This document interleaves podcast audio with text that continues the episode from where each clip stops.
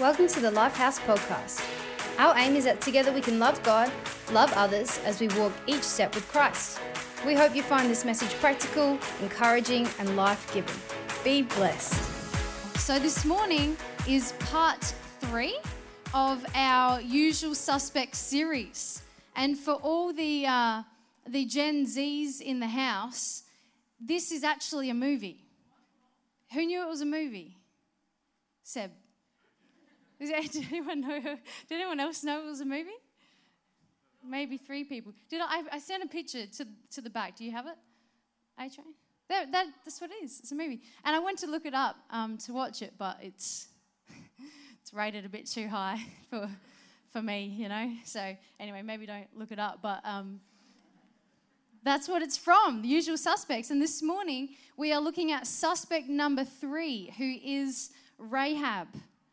So first week, uh, Nakia and Danielle talked on Leah. Last week, Holly, whose birthday it is today, happy birthday, Holly. Holly and Tegan um, spoke on Ruth, and this morning we are speaking on Rahab. Her story is found in Joshua two and six, as well as a few mentions in the New Testament. So that's exciting. But I thought before we go any further, let's pray. Um, and I had a bit of a verse that I just wanted to share. It's not really a part of my message, but, you know, kind of works in well, from Matthew twenty-three. And it's um, a little moment that Jesus has, our Lord and Saviour, when he was on earth. Um, he comes before Jerusalem and he his heart just kind of breaks for the city. And he says this, um, sorry, it's not on the screen. Um, it says in verse thirty-seven, "Jerusalem, Jerusalem, you who kill the prophets and stone those sent to you. How often I have longed to gather your children together as a hen gathers her chicks under her wings, and you were not willing." God's heart is to gather us together like this, this mother hen, you know, gathering her chicks and bringing them in and keeping them safe and offering them love and protection. And that is his heart for you. That is his heart for us. Um, and my prayer this morning is that each of us will be willing to do that. And so I just want to pray that before we get into the service that, that we will um, kind of open our hearts up no matter the week that we've had. Sometimes um, our hearts can go a little bit hard, but I'm just praying this morning that, that our hearts will be soft, that we will be ready to hear what God has to say to us, and just be ready just to, just to be drawn into our loving Heavenly Father. So Father God, we thank you that you long to gather us together. And I ask this morning that each of us will be willing to, to be gathered near you, to hear your voice and to hear your words, to be nestled underneath your wing, not to be uh, hearing anything else other than what you have to say. So we just ask right now in the name of Jesus that all Um, all lies from the enemy, anything that, that might be not of you, I just pray that that will be quietened, that that will be ceased, and that instead we will hear and know the truth that you speak to us, which is that you love us, that you forgive us, that you cherish us, and that you want us near to you. So God, we say, will you have your way this morning? In Jesus' mighty name, everybody said, amen. Amen. Amen. Well, question for you this morning. Have you ever needed rescuing? Anyone? I have too many times. I think I've shared quite a few stories of, you know, me kind of getting lost in my car in Bauhanna once, and, you know, I needed rescuing, and um, yeah, do actually a lot of times with my car, to be honest, times when I've nearly gotten hit by a car because I was trying to save a stool on the side of the road. Um, but one time I remember at um, the end of twenty nineteen, the summer of twenty nineteen, we were out and about. It was actually the first week of summer, right before Christmas festival started. Um, and I, me and my friends were like, let's let's go out, let's have some fun, let's um, go get some exercise and have a swim at this like kind of secret little swimming hole in the Adelaide Hills, right? We thought that sounds like a really good idea. So we jumped in the car. I remember we got there. Um, it, we'd been there once before, and I was so excited. It's like this beautiful, it's, it's absolutely stunning. It's a beautiful little place, and I'd slapped on some sunscreen and got everything ready together. And um, to get onto the path, which isn't really a path, it's like kind of a bush-bashed sort of way down to the river, you have to um, stand, well, not stand, you have to jump over a little guardrail, which is seriously about this big. Anyway, I stepped on this guardrail to step onto the path to make my way down to the river. Um, and the first step I took after I was on this, this rail and I jumped off of it, I, I something happened and I fell over. Like my ankle, I don't know if it snapped, but I was in the most pain I have ever been in in my whole life. Like, and we hadn't even started the journey. I just jumped off and I'd rolled my ankle, and I remember rolling around on the ground, and when I'm in pain, I pass out. I literally pass out and can have a little bit of a fit. I don't know why. I don't have any proper issues. It's just called exaggerated fainting, basically. And so I passed, though I didn't quite pass out, but I was lying on the ground. My face was like going white, and I'm just like, just chop it off. I got another one. Like, I don't need it anymore. This is so painful. So after I'd kind of calmed down a little bit, I remember everyone's kind of gathering around me, like, what's going on? You're so weird. We haven't even started the walk. Um, I thought, and we all actually kind of thought, well, you know what? Maybe it would be good if we continued the walk anyway. You know, like, surely the water will do something good for my ankle. So we should walk down this bush bash path, down the rocks, and get to the water. So I'm like, okay, let's do that. Mind you, I couldn't walk. Seriously, I couldn't put any I couldn't put any weight on it. So I had people kind of like either side of me, like kind of half carrying me down this hill until I was like, even the movement of kind of swinging my leg was hurting. So yes, had to get carried back up the hill. Um, it was a forty degree day. Remember, there was definitely sweaty piggyback rides involved. Um, because there was no way that I could have gotten myself out of that mess. Literally, Mitchell Austin, thank you, he rescued me. Um, that was probably the second most painful part of that. No, I'm kidding. Sorry, Mitch. Thank you. That was, I am grateful. Uh, but anyway, it was um, it was painful. There was no way I could have gotten myself out of that. I, I needed rescuing. Even though I got myself into the mess in the first place, I needed rescuing. And Rahab is a woman in the Bible who needed rescuing. Her story is set in Jericho, which is one of the, the biggest cities of Canaan at the time, who were enemies of the Israelites, God's chosen people. And Jericho was known as the most like fortified city. It had these huge, big, thick walls around it. And the understanding was that if they could overtake Jericho, if they could um, triumph and win and defeat Jericho, then all of Canaan would be defeated and it would be theirs, and they would be walking into the promised land. Joshua was leading the Israelites at this time. He'd just taken the reins from Moses. And so he decides, all right, I'm going to send some spies into the land to check it out, to make sure that it's, you know, fair dinkum. So he sends these guys out there, and they manage to get into the city of Jericho. And whose house do they go to? They go to Rahab's. Now, Rahab was a prostitute. And let's just be clear, there's nowhere in the in the Bible that says that they went there because of that reason. Uh, we, uh, we don't know. Maybe it was because it was the only place open at the time that they came in. I don't know. Maybe because it, they thought it's the last place that the authorities would check.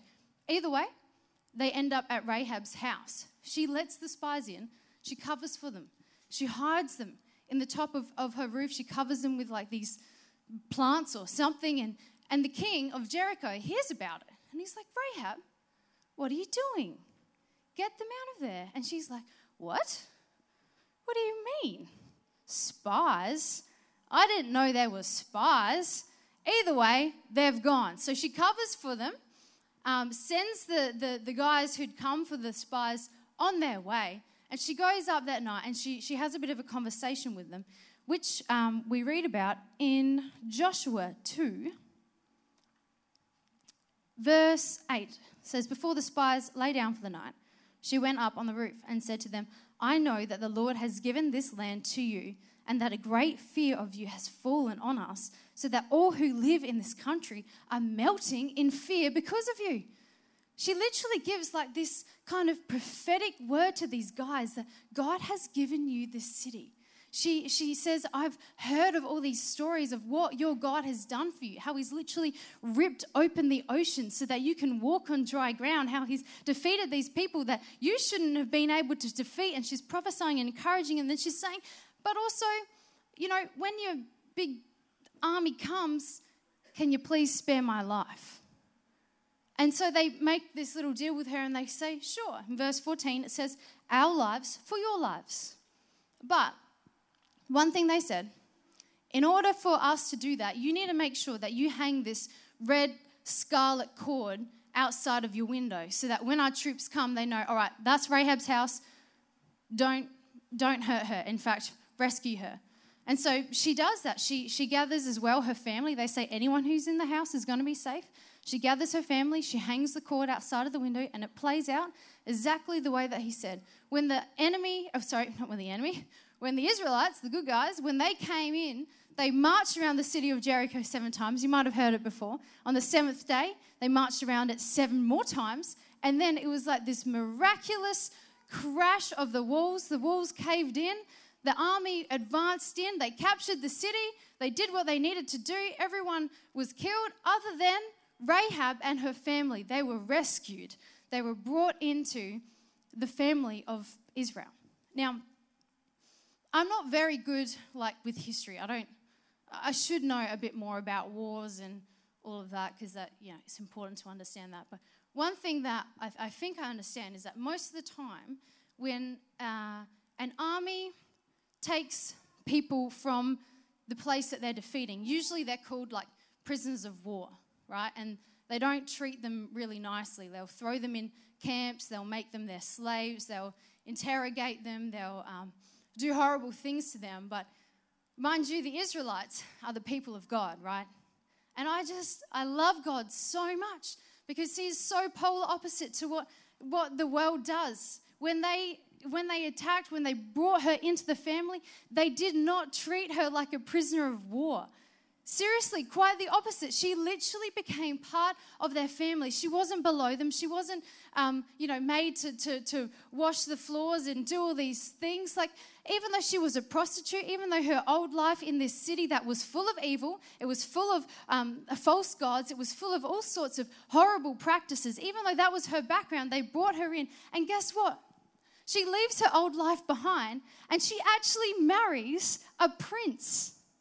She marries a prince of Judah called Salmon. Very unfortunate name. But she marries a prince. And if you marry a prince, what does that make you?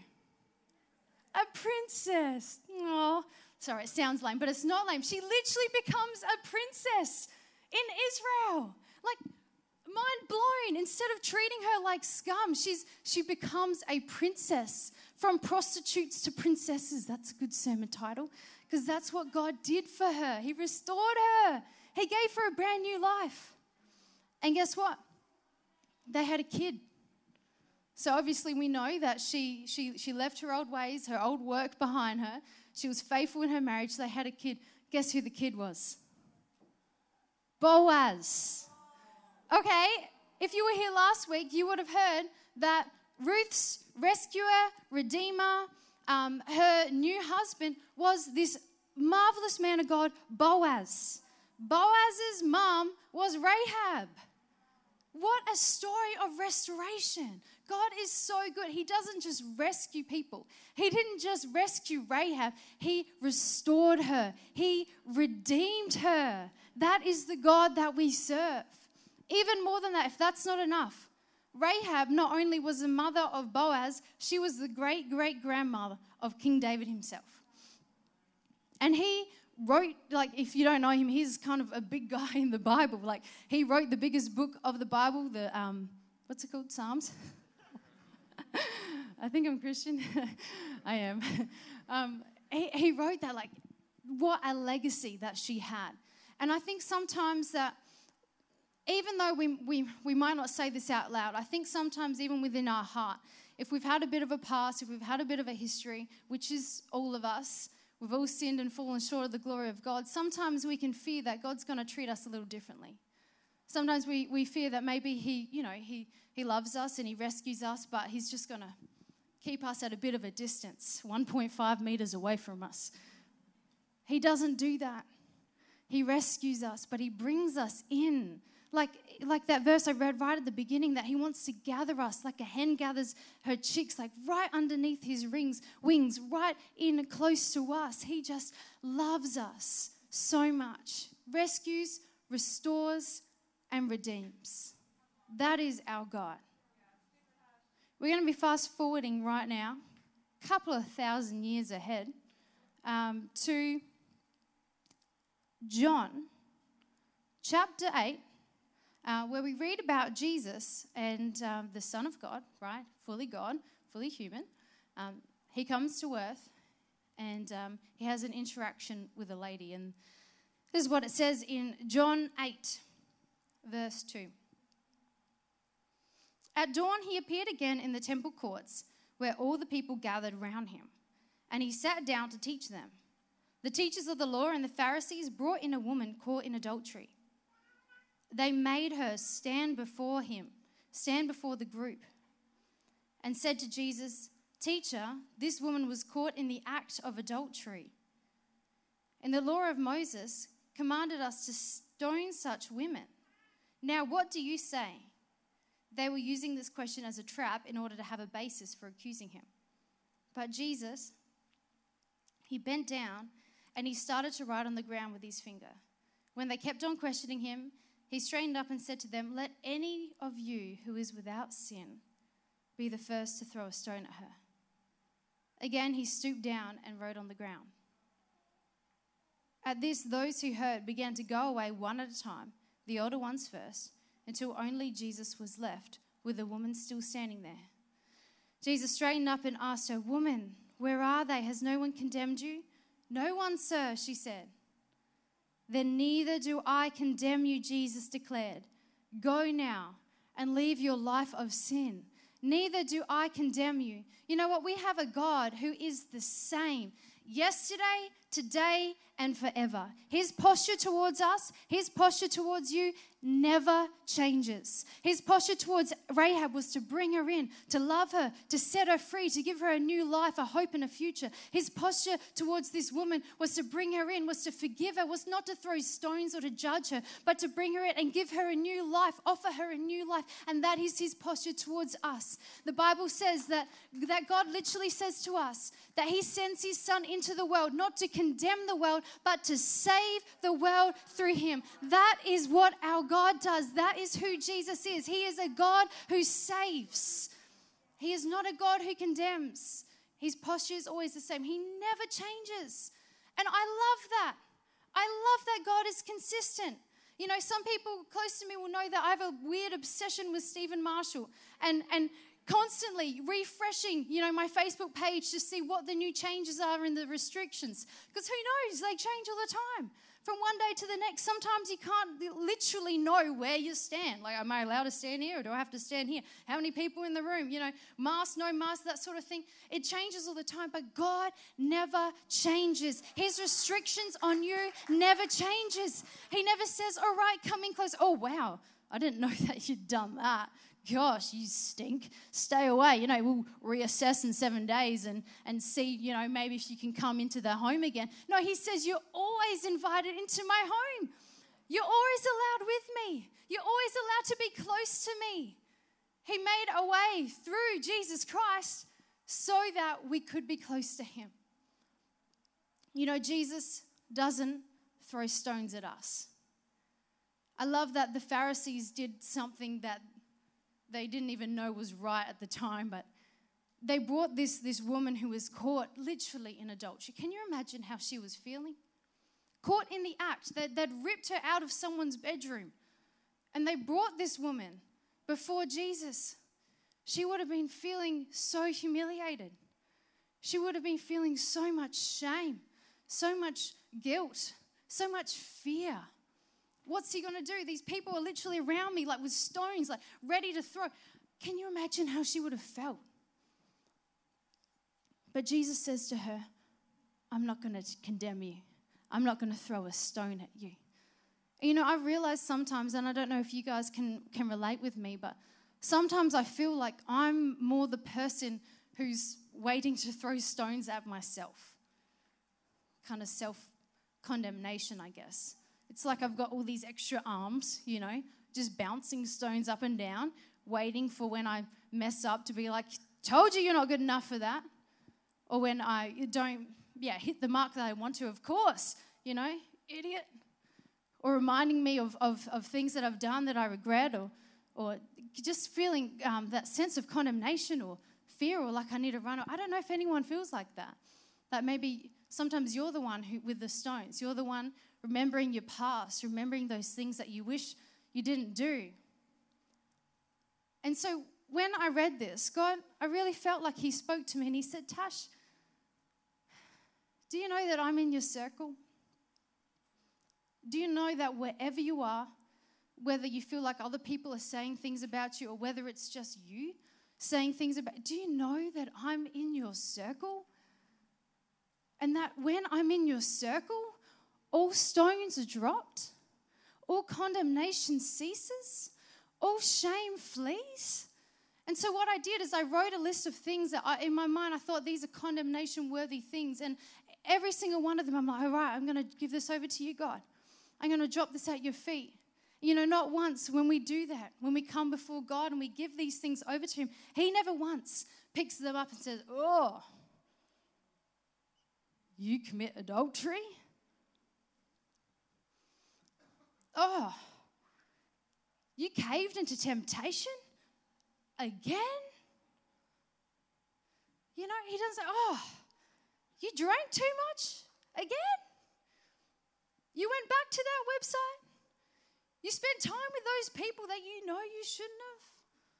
You were prideful? You were selfish? You hurt somebody? You made a bad decision? Oh, he does not throw stones. And therefore, we shouldn't either. We shouldn't throw stones, not at ourselves, not at anybody. You know, something that Jesus said, he said, let any one of you who is without sin be the first to throw a stone at her. Guess what? Jesus was the only one without sin. Jesus was the only one who was allowed to throw a stone, but he didn't, and he doesn't. He is ever loving, ever forgiving, ever cherishing and bringing in. Our God does not throw stones. I hope that's clear. I've said it a lot of times, but I'm praying that you believe it. And I wanted to read a verse this morning that comes from uh, First John three, verse nineteen. It says, this is how we know that we belong to the truth and how we set our hearts at rest. We set our hearts at rest in his presence. If our hearts condemn us, God is greater than our hearts, and he knows everything. What? We know that we belong to the truth. We set our hearts at rest in his presence. If our hearts condemn us, we know that God is greater than our hearts. He knows everything. Everything. Yet he loves you fully, totally. And my prayer this morning is that if your heart hasn't been at rest, that from this morning that your heart will be at rest in his presence, knowing that God is greater than your heart. And even if your heart is condemning you, even if it's a little bit inside of you, that your heart will be set at rest, that the past is gone, that you are a brand new creation. Jesus said to that lady, he said, go now. And, and and leave your old life behind. Leave this life of sin. He didn't say, okay, cool. You know, I forgive you. Keep doing what you're doing. That's great. Keep it up. He didn't say that. He said, go and leave your life of sin. And that's not a condemnation thought. That's a, I have purchased a brand new life for you, a life free from shame, a life free from guilt, a life free from condemnation, and I want you to walk in it. I want you to walk in the new life that I have purchased for you. You know, the Bible says all um, who, oh, what's the Bible, what's the Bible verse? You're a new creation. Those who are in Jesus Christ are a new creation, that the old is gone and that the new is here. That's the one I was thinking of. That you are a new creation. We have a good God. You know, Jesus kind of does something even, even a little bit better than just getting the Pharisees to, to drop the stones before the woman. We know the Bible actually says that the wages of sin is death, which means if you sin, the price that you have to pay is death. You have to pay with life, you know. And Jesus Christ, being the only person who had never sinned, and also to this day and forevermore, the only person who has never sinned, He was the only one who was able to take upon himself our sin and our punishment that we deserved. And so instead of, of this lady, instead of us receiving the stones, when he was hanging on that cross, remember, fully God, yet fully human, feeling every single nail in his hands and whip on his back, he took the stones that were meant for her, that were meant for you and that were meant for me, and he bore that on himself. He received the death that we were meant to pay.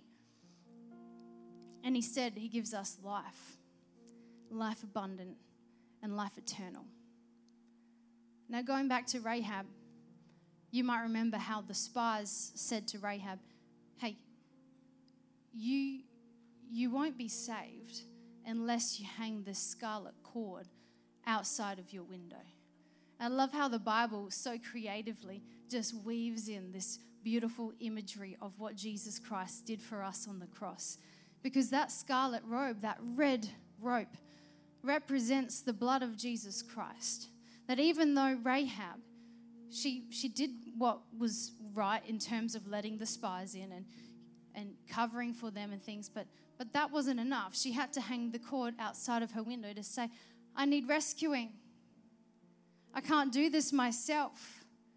And that's what we need to do as well. We need to say to Jesus, hey, if you've never said that before, to, to hang that cord outside of the window of your heart, so to speak, and to say, I need rescuing. I can't do this myself. It's only through the blood of the Lamb, the blood that flowed from Jesus Christ on the cross, that we are saved, that we are rescued, that we are restored, and that we are redeemed. God wants you in his family. He wants you in his family. I want to go to, let's see. Let's go to Matthew one. I want to show you something kind of cool. That's right, A-Train's on it. No need to fear, A-Train's here. And Peter, I see, he's helping. It's not working. Who has a Bible?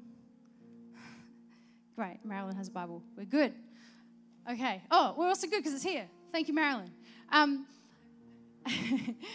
Matthew one, the genealogy of Jesus, which is the bloodline of Jesus, where Jesus comes from, right? See at the end, thus, sorry, everyone over here, I'm blocking your way. We'll step back out. Thus, there were fourteen generations in all from Abraham to David, fourteen to the Messiah, Jesus Christ. Mary, oh, I should have said verse sixteen. Mary was the mother of Jesus, who was called the Messiah. Okay, this is the genealogy of Jesus. Now, look right up at the top. In verse, where is it? Verse, I'm trying to look for it. Ah, verse five. What's this little name here?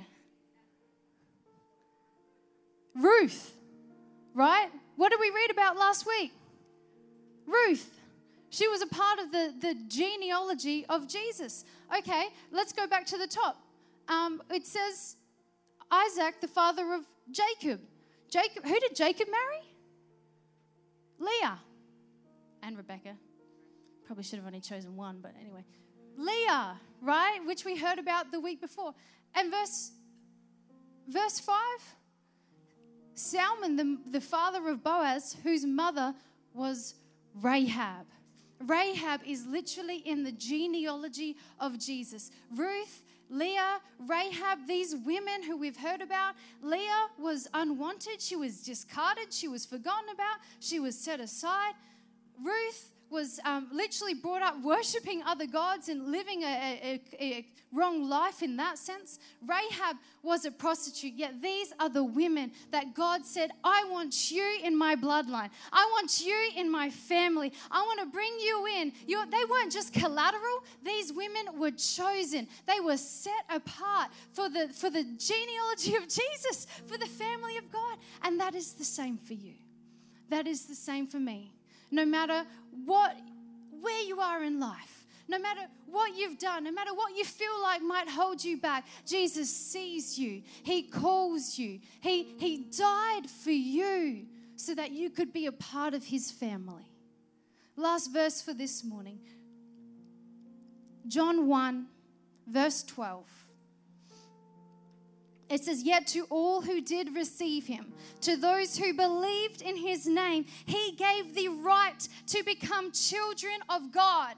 Children born not of natural descent, nor of human decision or a husband's will, but born of God." If you were to continue the genealogy of Jesus right now, you would see that after Jesus is your name. Not underneath it, right next to it, that we become brothers and sisters of Jesus Christ himself. To all who receive him, you become part of the, the family of God. Jesus wants you in his family. God wants you in his family. And all we have to do is just hang that scarlet cord out our window. All we got to do is just say, I need rescuing. I can't make it up the hill myself. I need to piggyback Jesus. That's all we need to do is just come before him. And acknowledge that we need a Savior, that we have fallen short, that we can't make it ourselves. And Jesus invites us into his family. He doesn't treat us like a prisoner of war. He doesn't treat us secondary. He treats us like his son. In fact, he calls us his son and his daughter. Why don't you stand with me this morning? Jeepers, we have a good God. I want to give an opportunity for, for anyone who hasn't yet hung that scarlet cord out. For anyone who hasn't yet said, Jesus, I need saving. Will you save me? I, I receive the sacrifice that you gave on the cross for me so that I may be free and forgiven. So if everyone can close their eyes, I, I want to ask and give an opportunity to anyone who hasn't yet made that decision, who this morning wants to make that decision. And can I just sneakily add one last bit of Bible um, whilst I remember it? Joshua two, verse twenty-one. After the spies said to Rahab, make sure you hang that cord out your window. It says here, agreed, she replied, let it be as you say. So she sent them away, they departed, and she tied the scarlet cord in the window. It could have been weeks, maybe even months before the army arrived. Yet straight away, she hung the cord out her window. Our life is fragile. We never know when the end is going to arrive. And I encourage you this morning, if you haven't done that, to make that decision this morning, to hang the cord out right away and say, I want you, Jesus. So with every eye closed around this place, if that's you this morning and you are acknowledging your need, your want to be rescued by Jesus, will you raise your hand up in the air? I'm just going to see your hand and then we're going to pray together. Um, I'm not going to get you up the front or embarrass you or anything like that. It's just to simply acknowledge between you and God that I want you, Jesus. So with every eye closed, if that's you this morning, you want to pop your hand up in the air. Thank you, Jesus.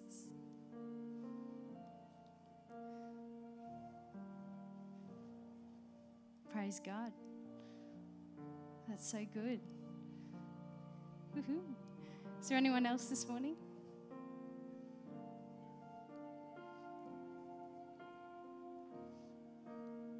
Well, let's pray this prayer together. And if that's you, if you're praying that prayer for the first time, um, God hears it, he sees it, and he rescues right, right, right now, right in this moment.